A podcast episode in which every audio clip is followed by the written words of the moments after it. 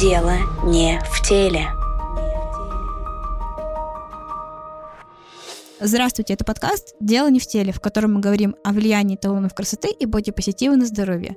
Меня зовут Эвелина Жумбровская, я волонтер-медик и ведущая этого подкаста. Сегодня у меня в гостях Богдан Стефанишин — это психолог-консультант, который состоит в медиаресурсе «Психоложка», продвигающий научный подход в научной психологии. И в этом выпуске мы обсудим лукизм и почему у нас вообще любовь, она начала базироваться на том, что ты должен быть красивый, симпатичный, а потом уже хорошим человеком. И я когда-то, ну, мне прям диагноз психиатр не ставил, что у меня расстройство личности, но вот все равно, мне кажется, у всех в 11 или там 12 лет был какой-то э, кризис эмоциональный, и все думали о том, что а что есть любовь, в чем она проявляется, и что это вообще такое. Мне кажется, многие люди в зависимости от возраста, они меняют свое понятие любви. И вот что конкретно с точки зрения психологии любовь, и все равно же психологии есть же там разные направления, то есть у кого-то там гештальт, у кого-то там КПТ, у кого-то вообще какие-то инновационные методы, которые, кстати, вызывают там какую кучу вопросов и скепсиса, но вот что с точки зрения психологии является любовью и с чем ее бывают путают? Такая дифференциальная диагностика, как скажут врачи. Тут на самом деле, ну как, Вопрос достаточно сложный. Почему? С одной стороны, да, ну, вроде как бы кажется в обыденной жизни, что любовь существует, оно в нашей жизни присутствует. Оно даже с течением нашего возраста, то есть когда мы еще самые дети, когда мы уже повзрослели, когда мы уже дошли до престарелого возраста, она всегда меняется. Но, тем не менее, психологи до сих пор не смогли договориться, что это такое. То есть есть очень много ну, теорий любви. Что это такое? Ну, я такое, наверное, больше житейское приведу, потому что как-то уж слишком зумно кидать там это вот такое чувство, обладающее такими-то факторами, ну, думаю, не самое... Доступная для всех Да. вещь. Даже если у тебя есть несколько высших образований, ты, возможно, не поймешь.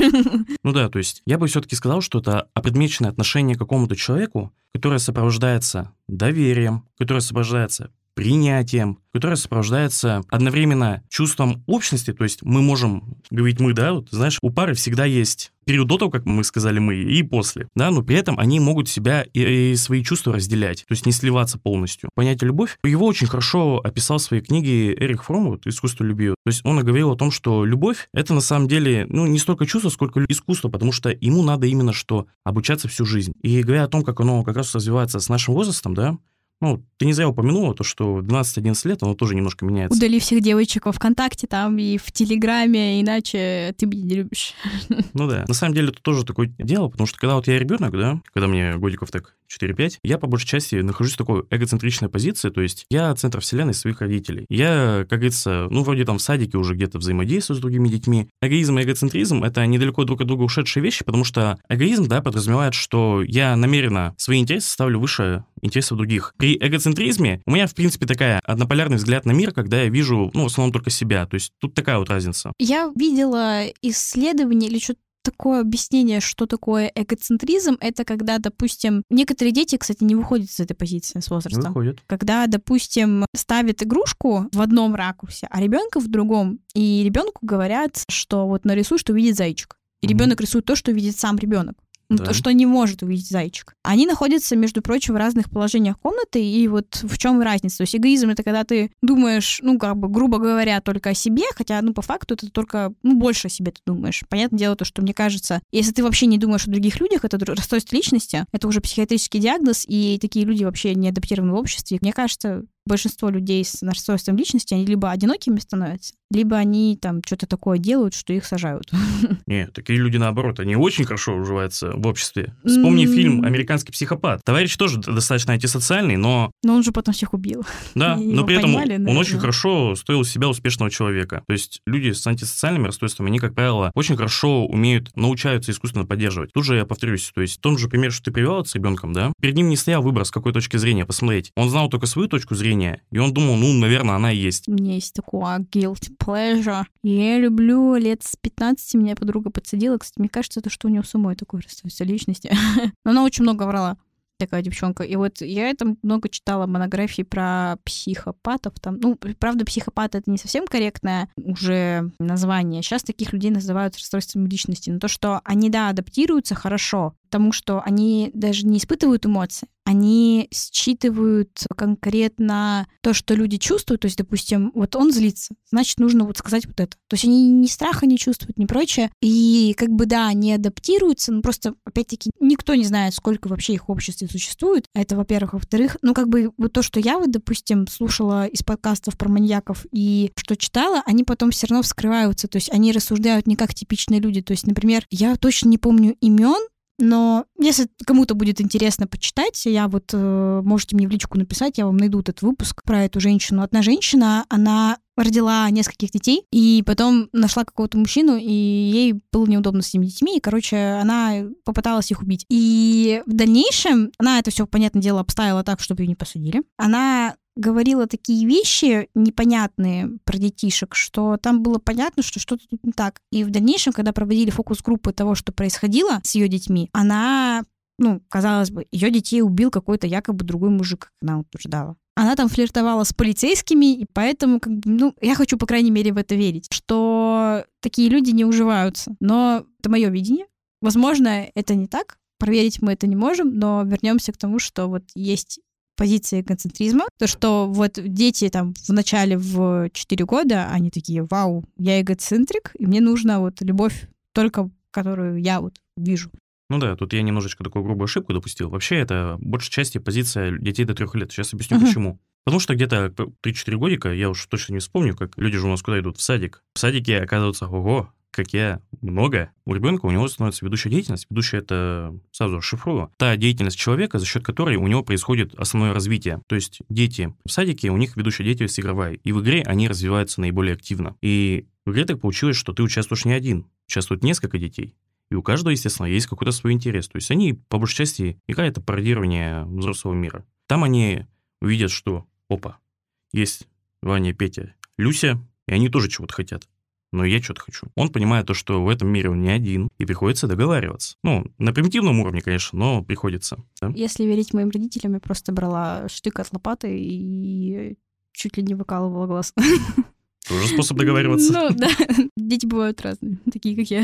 Ну, слава богу, это прошло. Да. И дальше уже я из садика поступаю в школу. Там у меня уже говорят, все еще игровая, там, ну как, говорят, не уже не игровая, а по большей части учебная. Ну, там с первого по четвертый класс довольно мутная тема, потому что по большей части там дети, у них социальное взаимодействие уходит на второй план. Познавательным процессом. Учатся учебе. Ну, скорее готовятся к ним. А дальше наступает наша любимая тема, вот этот пубертат весь. Дальше уже как-то, ну, вроде научились учиться, чуть повзрослели, и мы начинаем понимать, мы, оказывается, не одна вот кучка, да? Дети-то первый, четвертый класс, они достаточно одинаковые. Но после они как-то уже довольно сильно отличаться начинают. И это вот как раз вот первый момент, когда ребенок начинает осознавать какую-то свою уникальность на уровне тела. Да, вот у меня вот прыщики, а у моего друга по парте Диме их нет.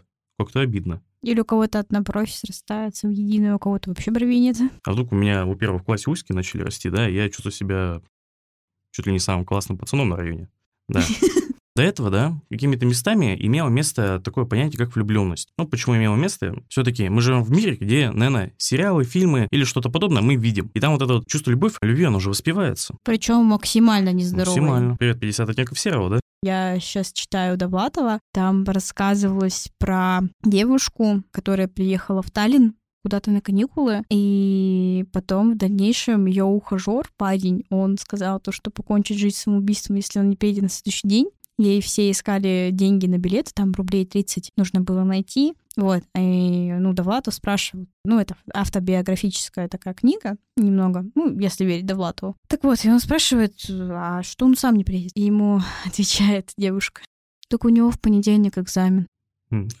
Вот, и как бы, ну, такого на самом деле очень много, то, что когда там запугивают чем-то таким, или там тебя начинают пугать чем-то, типа, ты не понимаешь, я тебя люблю. Я даже скажу чуть больше. Вот это вот абьюзивные отношения, очень популярные в последние годы, вот термин, да, это основной локомотив романтических фильмов, романтических комедий. Почему? Когда люди просто потихонечку взращивают свою любовь, это как-то скучно, да? А абьюзивные отношения это когда? Это когда, ну, условно, один из вариантов. Один боится близости, но хочет ее. То есть он сначала подпускает, подпускает, потом от себя отталкивает, да? Ну, типичный вот как раз момент из фильма, когда все вроде хорошо, и один из них такой, слишком хорошо, надо бы накосячить, и давай там идет во все тяжкие. Ну и потом они там ссорятся. То есть это вот такая распространенная схема, одно из вариантов абьюзивных отношений, ну в том числе абьюзивных отношений там, где они сначала сбегаются, разбегаются, оно создает очень большую динамику, которую в фильмах любят. Ну да, и теперь вот все-таки вернемся, да, к нашим баранам. У людей вот есть какое-то представление о влюбленности, они думают, ну это же классно, это же так классно все воспевают, да, они стараются их повторить. Притом не совсем понятно, любовь — это очень сложное такое социальное даже чувство. Ну, по крайней мере, по исследованиям, которые я смотрел, дети способны, по крайней мере, социальные чувства уже воспринимать ну, то есть, что значит социальные чувства? Это, допустим, чувство долга. Где-то годам, ну, наверное, если им родители молодцы рассказывали сказки, и которые потом рефлексировали как-то с ними, то есть обсуждали, они способны это, ну, годиком так к 8-9 понимать. А если нет, то, скорее всего, еще позже или вообще не понимать. У меня смешная история, я вспомнила про себя. Я же была абьюзерша в детстве. И суть в том, то, что я всех била. Я прям реально, мне вот рассказывала бабушка, например, про то, что я вот там, допустим, на плечи папе меня посадили. Я прям волосы все выдирала. Ну, как-то вот до школы у меня этого очень много было, или там какого-то задирства. Мне, конечно, там пытались что-то говорить. Но у меня, я не знаю, вот, слава богу, я мат вообще, ну, как-то вот мимо меня это проходило, слава богу. Мне кажется, я бы там уже бы и, и на мате бы разговаривала, прочего. Я прям, ну, холерик в этом плане. И один раз как-то, мне было, я не помню, сколько лет там, то ли 6, то ли 7, мы пришли покупаться в бассейне. Там сауна была и прочее. И вот, там клипы же всякие разные. Там была песня «Винтаж. Плохая девочка». Ну, как бы там понятно то, что какие клипы. А я это все как бы ну, в детстве не понимаю, мне такие смешанные чувства. Прочее. Я потом подхожу к маме и спрашиваю, мама, это песня про меня? Я не знаю, мне почему-то вот куча разных ситуаций припоминает с детства, но я это сама вспомнила. Он мне говорит, что нет, Эвелина, не про тебя. Так вот, и уже годам так 12-13, там пубертат расцветает, да, моя ведущая деятельность уже непосредственно становится какой? Она становится такой социальной. То есть, казалось бы, должна быть учебная, но она социальная. То есть, мне наиболее важно уже в пятом, шестом, седьмом классе становится общение с ровесниками. То есть, это момент, когда я, а, начинаю отличать себя, выделять из окружающего мира, б, я хочу к какой-то группе присоединиться. Ну, то есть, понять, какой я классный, и понять, кто такой же классный, как и я. И вот тут как раз вот и появляется этот момент, то, что, ну, подростка, он очень насыщен конфликтами, да, допустим, конфликтом сепарации от родителей. То есть, я уже выделился, хочу и от родителей выделиться, но в силу возраста, да, финансового положения и так далее, я что-то не могу это сделать. Ребенок пытается казаться взрослым, и как раз поэтому что делают взрослые? Они целуются, они встречаются. Я тоже буду. Что они делают? Еще курят. Курят. О, я буду курить. Что они делают еще? Пиво спьют. Я буду. Ну и считай, я уже, ну как, будучи ребенком, ну, как ребенком, уже подростком, полноценным, да, таким старшим школьником даже скорее, я сначала ну, начинаю социальное окружение свое изучать, я стараюсь в какое-то из них влиться, и только в этом моменте я начинаю, в принципе, понимать, что, возможно, такое любовь. То есть я ее начинаю чувствовать в разных проявлениях и понимать, что мне в ней нравится, что не нравится. И все-таки, как это, еще Эрик Берн есть такой, да, товарищ, который известен нам по играм, в которые играют люди, люди, которые играют в играх, да. Он тоже такую интересную мысль говорил о том, что все наши желания и устремления еще заложены в детстве. Они у нас просто проходят какие-то фильтры спустя возраст и там уже реализуются. Так вот, мы все-таки, это вот распространенная тема, то, что мы ищем все партнеры, похожего на нашего родителя. В каких-то чертах мы все-таки ищем, потому что из родителей складывается наше все-таки первичное представление о том, какой у меня идеальный партнер. Первичное почему? Потому что оно первично, а потом я на практике его проверяю и понимаю, ну, похоже, как папа уж, ну, совсем как папа, мне, наверное, не надо, на что-то немножко другое, да. Я знаю таких людей, которые сразу все там разворачиваются, уходят. Да, и такие есть. Это такое уж радикально, но есть. Дальше уже, скажем так, человек начинает постигать, что такое искусство, э, искусство любить, и дальше его развивает уже как может. Там дальше уже, как обычно говорится во всех учебниках по психологии возрастной, после 18 лет, когда школьник уже перестал быть школьником, индивидуальные различия становятся настолько существенными, что какую-то четкую тенденцию определить уже становится сложно в отношении любви в том числе. Потому что что такое любовь, человек может понять как к 30 годам, так к 60, а кому не повезло, может еще и до конца жизни это не понять, увы. Я вот смотрела документальный фильм, или как, я не знаю, это позиционируют, «Топлес». И там разбиралась вообще, насколько объективно, когда, допустим, ты влюбляешься в разных людей в течение жизни, то есть насколько сильная вот эта привязка к одному человеку всю жизнь. И там проводили опрос, и там был мужчина, который то ли пять раз женился, то ли что. И его спрашивали, типа, ты в пятый раз понял то, что эта женщина лучшая самая или нет? На что он сказал то, что на самом деле вот все вот пять раз, пока я женился, Я понимала то, что, ну, это, да, это классно, но они не лучше, не хуже, просто я вновь испытывала это чувство. Вот, и возможно ли, вот, допустим, влюбиться один раз на всю жизнь и понять, то, что это твой человек, и построить какой-то крепкий брак? Или у нас, э, я постоянно слышу про то, что вот все, уже серийная моногамия, мы уже сто процентов как вид стали серийные моногамы. Тут я, наверное, процитирую человека, имени которого, боюсь, не вспомню, но у нас в Российской Федерации э, разрешено все, что не запрещено законом. Тут я могу, наверное, тоже сделать небольшую рекомендацию. Мне еще когда-то будущий бакалавр, наш доктор наук Евгений Леонидович Доценко рекомендовал один канал интересный на Ютубе. Он называется «Все как у зверей». Ой, я его любила смотреть. Да. И там как раз вот... Вот я оттуда и говорю вот эту вещь про серийную моногамию. Да, там как раз вот объясняется то, что у человека присутствуют каким-то удивительным образом обе тенденции. И они на самом деле имеют, я бы сказал, наверное, даже больше такое социокультурное обоснование. Но, тем не менее, имеют место быть. Ну, то есть, в принципе, возможно также найти вот искренне того человека, который тебе подходит на всю жизнь. Да. Ну, я вот буду честен, да. Ну, я вот два примера таких приведу. Один такой более долгосрочный, ну, лонгитюдно, как говорится, а другой менее. То есть менее это я вот как раз со своей девушкой, мы уже годиков, наверное, 8-9, то есть у нас все хорошо складывается, то есть это такие прям ровные, красивые отношения, когда мы их долго выстраиваем, и мы это еще делаем со школы. И вы по-настоящему счастливы, не так? Я счастлив. Она вроде тоже. Меня просто подруга, она пять лет встречалась со своим парнем, ну, тоже со школы. Но проблема в том, что она такая очень оказывается, мягко по характеру, почему по ней не скажешь? Так вот, и она потом спустя время говорит, что вообще как, как я его выбрала, я не знаю. Поэтому бывает всякое, вот. И иногда это в таком вот скрытом коконе. Я так скажу, у абьюзеров, как правило, самые прям хорошие стабильные отношения, просто потому что они вот, знаешь, одному надо, чтобы вечно от него зависели, другой надо от кого-то зависеть. Они как-то вот хорошо стыкуются, не скажу, что они самые счастливые, но они самые стабильные в этом плане. Ну и второй вот обещанный пример, он лонгитюдный. Это вот как раз у меня ну, со школы еще у меня была учительница, я до сих пор с ней общаюсь, сейчас 67 лет, и она со своим мужем с седьмого класса школы еще была. То есть они буквально всю жизнь прошли вместе. То есть, да, есть все-таки, я думаю, любой в своей жизни найдет диаметрально противоположный пример, да, когда человек близкий, может быть, какой-то там знакомый там родитель, произошел с одним, э, встретился с другим, и так вот несколько циклов. А как вообще так возникает то, что, ну, вот с точки зрения психологии, с точки зрения биологии, там это, ну, классно стелят то, что вот там, да, внешность это важно, потому что там это гены, там, типа, это перспективный э, будет ребенок с точки зрения эволюции, ну, там, по-разному могут обосновывать, но я вот такую слышала фразу от психолога, то, что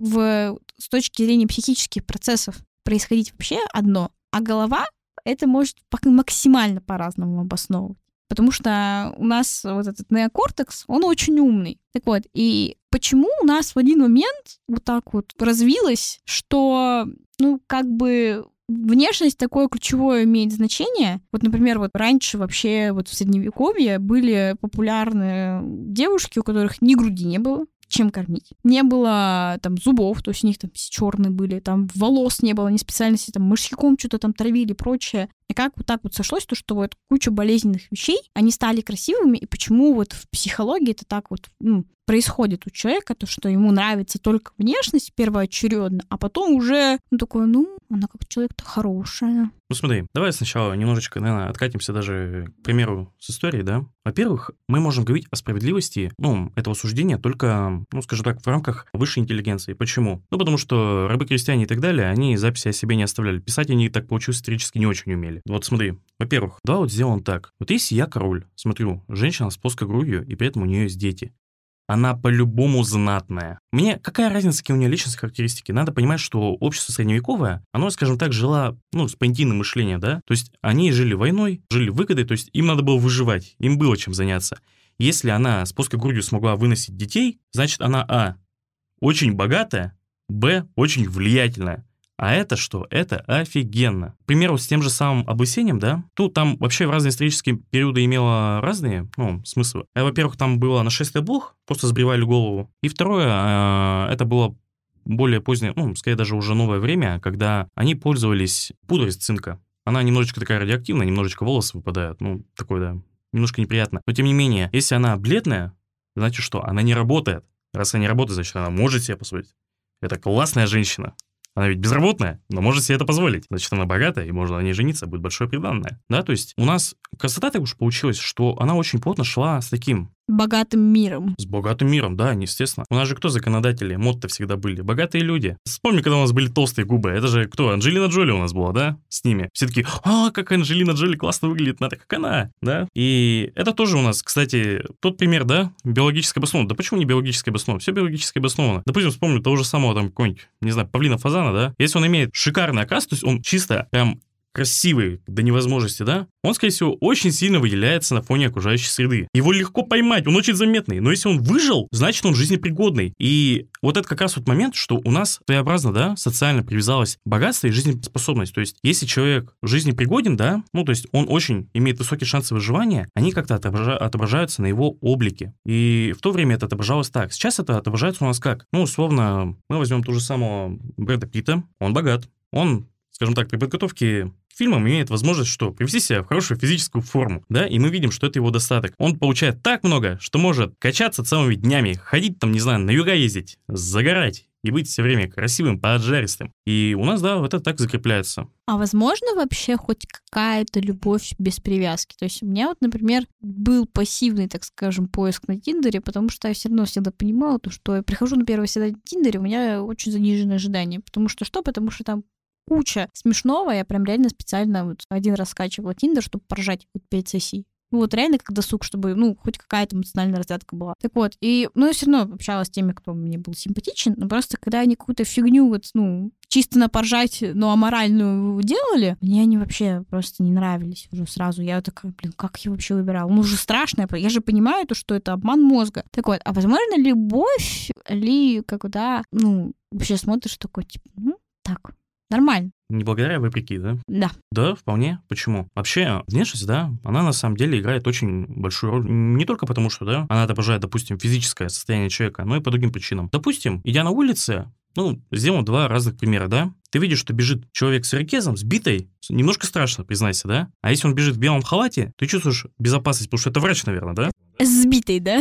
Да, да, но без бита уже, да, с носилками, допустим. Но они выглядят как копье, но тем не менее это врач с носилками. Ты чувствуешь уже не опасность, а наоборот чувствуешь безопасность. То есть на первых порах внешность, она играет очень важную роль. У нас же мозг лентяй еще тот. У нас вся природа направлена на то, чтобы энергоэффективной быть. И мозг он такой же. Что сделать очень просто? Очень просто людей классифицировать. Ну, в каком плане? Допустим, вот это по большей части относится именно к стереотипии, да, когда мы видим человека, вот, у него, допустим, я не знаю, он выходит из БМВ, наверное, богатый, да, то есть мы хоп его сразу как-то классифицировали.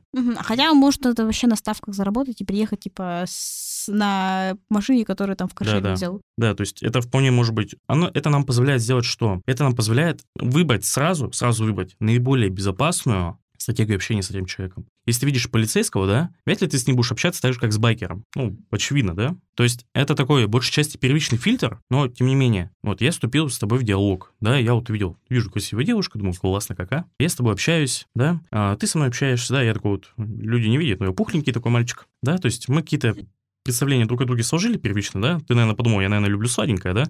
Да, но так получилось, я сладенькое не очень люблю. Но, тем не менее, в процессе общения, да, если я по твоей когнитивной схеме оказался не в красной зоне, то есть люди, которые потенциально опасны до нельзя, ты будешь со мной общаться. А потом уже, если ты меня узнаешь получше, мы, как это любят говорить, сойдем с характерами, да, у нас, может быть, отношения сложатся иначе. И именно, скорее всего, вот так появляется, возникает любовь. А вот есть же такие люди, которые полюбили только за внешность, или есть э, люди, у которых там... Ну, они встретили вот этого человека, а там все его психологические травмы, он там и какой-нибудь наркоман, а у него там, допустим, родственник, или там отец наркоман, или там просто алкоголик, и вот он там унижает, в детстве унижали. И как бы понятно то, что это разбирать э, с психологом, психотерапевтом, но просто для того, чтобы иметь какую-то положительную тенденцию, много нужно лет, и как бы не факт то, что, ну, гарантии нет то, что это проработается. Ну, хотя, возможно, есть, как бы, может, ты меня поправишь, но что делать с человеком? Вот ты его полюбил там за вот какие-то вот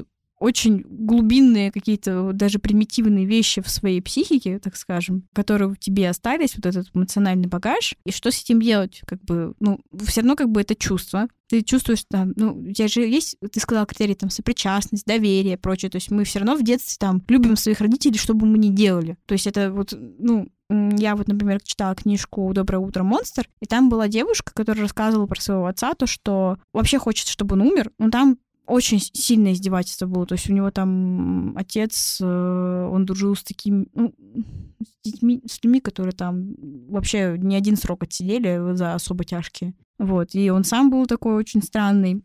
Там он, ну, много физического, там даже вот э, такого извращенного насилия было. И э, что делать таким людям, которые влюбились в свою травму, и с этим же тяжело работать. И некоторые, бывают, люди боятся идти в терапию. То есть это же, ну, нужно снять этот эмоциональный груз тем, что ты это проживаешь, как шестилетний ребенок. А вот я вот знаю примеры, когда, допустим, человек выходит с терапии, у него такая истерика начинается, то, что он там остановиться не может. Или там блевать хочется. У всех по-разному это. Вот что делать вот при такой любви? Ну, я бы сказал так. А сделать ты что хочешь?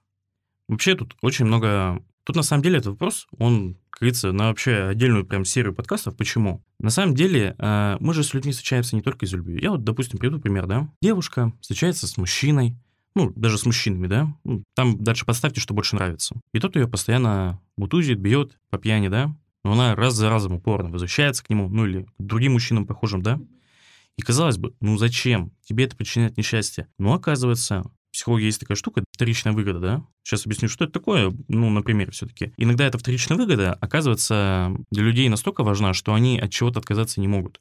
Пример, возвращаемся к этой девушке. Что она делает, когда она ее бьет? Она идет к маме, сестре, брату, да, короче, ко всем своим, хоть сколько-то близким людям и жалуются им. Они все ее слушают, все говорят, бедняжка, все жалеют. Ей эти отношения, она, возможно, возможно, не способна на близкие отношения. А вот получить вторичную выгоду вполне, ей ее хватает. Не сказать, что это делает ее счастливой, но это лучшее, что она может получить. Надо понимать такую вещь, то что мы же это... Каждый человек, он является все-таки продуктом окружения. Его поведение — это лучшее, что он мог сделать какие-то моменты своей жизни. И, возможно, эта вторичная выгода — это лучшее, что эта девушка могла получить в детстве. И она только так умеет. Она не умеет как-то иначе. Таких вот разнообразных примеров очень много. То есть кто-то может быть наоборот. Ему надо встречаться с Брэдом Питтом. Но не потому, что она его любит, не потому, что она его внешность влюблена. Она думает, ну, он много работает, ну, ты почти не видишь, и получается, ты его видишь только там раз в полгода, и у вас конфетный букетный период всегда.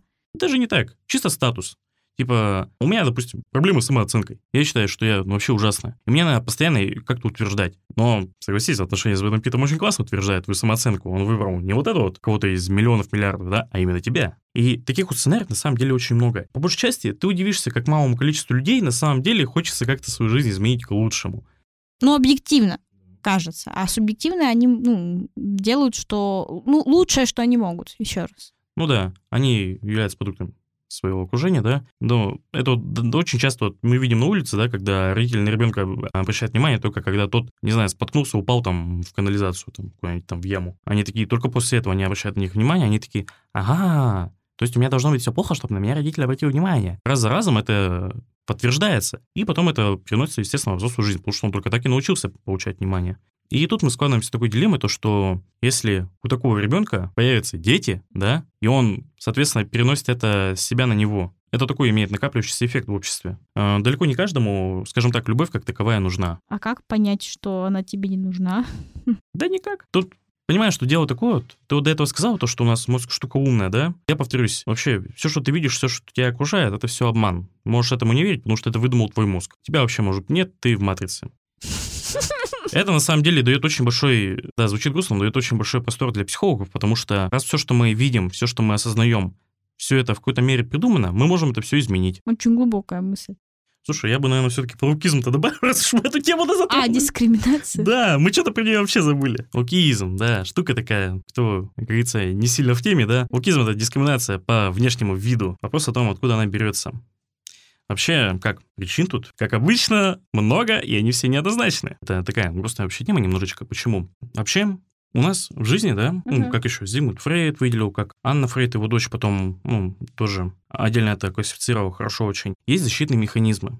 И они как выглядят? Ну, приведу несколько примеров там. Отрицание, вытеснение, замещение. То есть у нас есть способы, как защитить нам свою я-концепцию, то есть свои представления о себе. И давай вот возьмем такой пример, да. Человек, он мог быть Одни из самых таких яростных нелюбителей толстых людей, как правило, раньше были толстые. Это прям такая относительная тенденция. Ну или там какие-то... Вот у меня есть девочка со смежной группы, она сама по себе очень девчонка худенькая. И она такая прям, у нее еще губы наколоты, то есть по ней, в принципе, можно, ну, у нее не прям переколото, но видно то, что наколото. И она прям может сказать, там, ну, это не прям громко, просто сказать про человека. Че это толстая сюда пришла? Типа, что она там попу не подкачает? Просто есть такие перфекционисты, она один раз вообще, ну, по ней видно было то, что она не скандал устроила, но по тому, что она делала там, как резко закрывала дверь, там, уходила и прочее, был скандал. И я думала, то, что ей поставили по биохимии 3, а оказывается 4. У нее был скандал,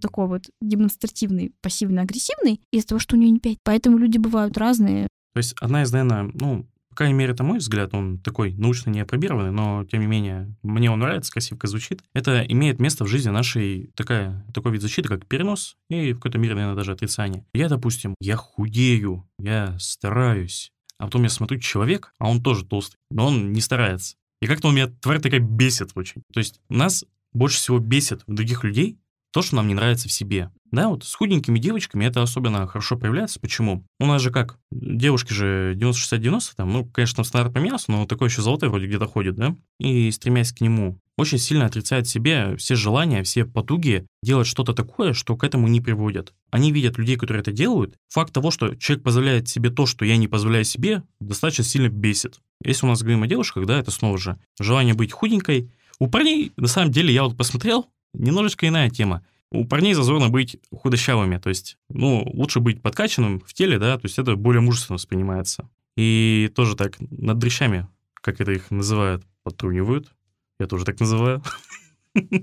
Я тоже подтруниваю. Это имеет, то есть это первый вариант, что может быть. Что у нас есть, а, какой второй вариант? А второй вариант это у нас снова же, у нас своя самооценка, да, ну, я концепция, она может подкрепляться таким образом, а может немножечко иным. А может мне просто хочется возвыситься за счет кого-то, да. Очень легко укрепиться в какой-то позиции за счет своего слабого конкурента, да.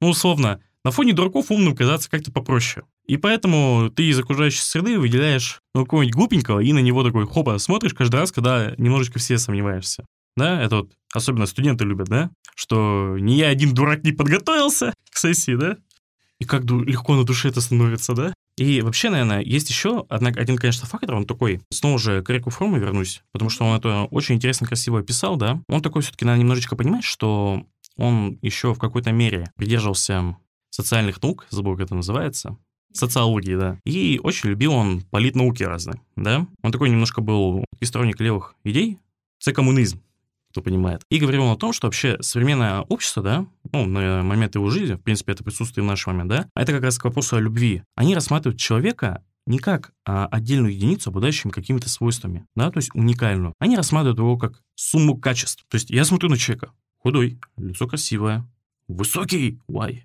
Ну, он, наверное, очень классный партнер. И это как раз к вопросу, да, о том, почему у нас сейчас вот это аутизм-то так распространен. То есть у нас же, как это, любят же говорить, что у нас клиповое мышление-то, да?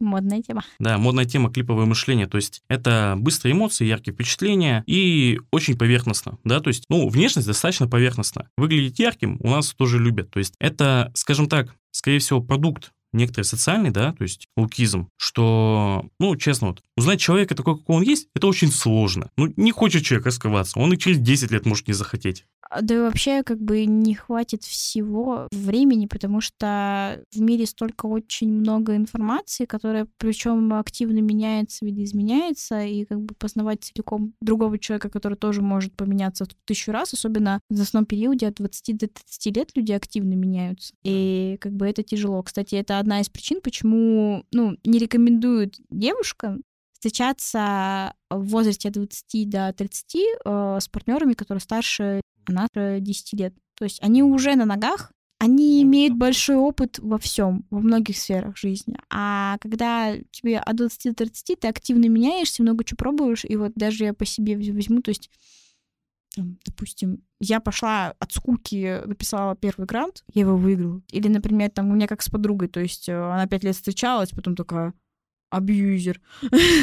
Надо понимать, что отношения, ну, между молодой девушкой, вот как ты сказал, да, 18-летней, и мужчиной в возрасте 30 лет, да, они имеют некоторую особенность. Девушка с 18 30 лет, она, как правило, у нее психопластична, она меняется. Девушка, она в какой-то мере хочет, не хочет, но она как-то доразвивается. А у мужчины 30 лет эти темпы после всего возраста, они меньше. Через 10 лет это совершенно разные люди. Ну, то есть девушка уж точно очень сильно изменилась, скорее всего, а мужчина изменился в меньшей степени. Если они ровесники бы были, то они бы развивались как-то вот, хотя бы относительно равномерно, если они, конечно, старались бы поддерживать отношения, все делать вместе. А если ему 30, это, скорее всего, процесс такой неравномерный, да, и, как говорил уже Ирвин Ялом, да, таких, скажем так, отношениях, как правило, есть два компонента. Либо тот, кто становится ниже, он пытается тебя утянуть на свой уровень, да, и не отпустить. Либо он сам повышается до твоего уровня. Это очень классный вариант, но до безумия редкий, тяжелый, да. Либо третий вариант, вы расходитесь. То есть это как раз первый, да, когда тянешь свой уровень, очень похоже на сценарий безумных отношений, да. Тем не менее, об одиночестве я, наверное, тоже еще раз процитирую Ялома.